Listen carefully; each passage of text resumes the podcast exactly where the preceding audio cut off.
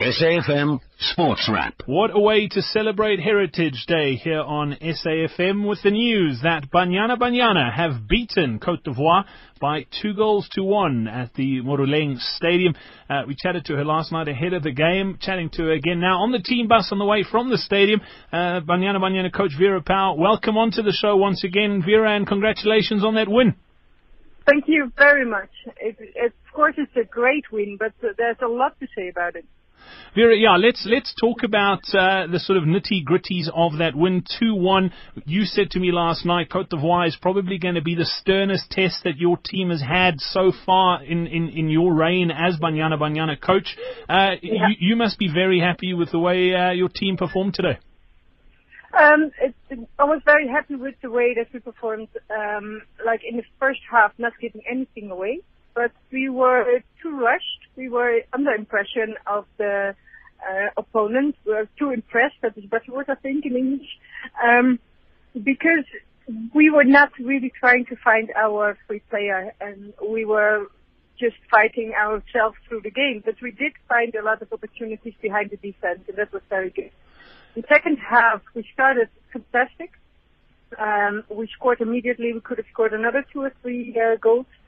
Uh, but then we started to play long balls, and I still don't know why, but we were falling back into the old play, and um, which is with long balls and then fighting. But that is not our strength. That's the strength of uh, Cote d'Ivoire, and that is why they came back into the game and made it really difficult for us.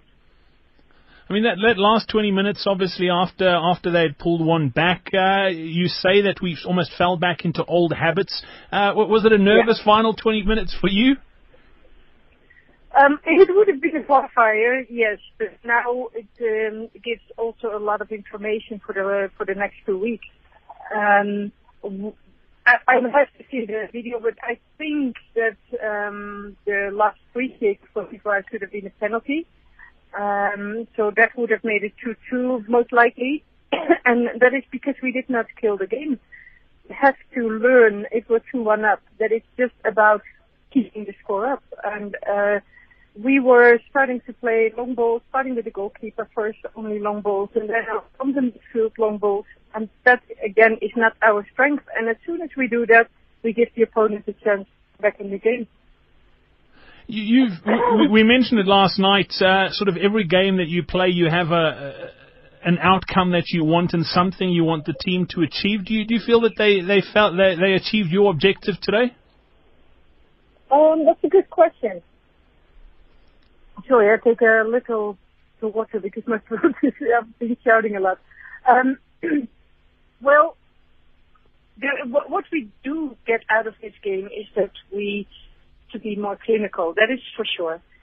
Um, we need to score the goals. If you have so many chances, if you don't score it, you it's very difficult for yourself.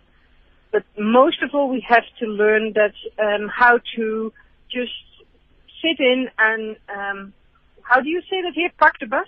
Yeah. and make sure that the opponent just didn't get a chance to get back in the game. Um, and we were starting to do all old habits, and that is something that is really something that we have to avoid because then we are not playing in our strength and actually playing in our weakness. Um, so you give the opponent the, the chance. Well, Cote d'Ivoire, a very, very good team. You told us last night they've been in camp here in South Africa, so so no excuses from their part that they had to travel here. They they were based here, so I, I think a, a, fantastic victory, fair and square in the end. That's two, for sure. Two one. Yeah. Uh, obviously, the African Women's uh, Championship is uh, is is looming preparations so far have gone fantastically well. Uh, you're obviously picking up some very important wins between now and the start of uh, that uh, championship. Uh, what's what's in store for, for you and the team? Um, we um, have now a few days off. Then we come back in camp, and uh, we will play on the 2nd of October against Zambia, and that will be the final dot on the I. Um, from there, we will uh, leave the country to go to Namibia on the 7th of October. And um, then we have the last, uh, the, the last the final preparations to be sharp and ready for the first game against Cameroon.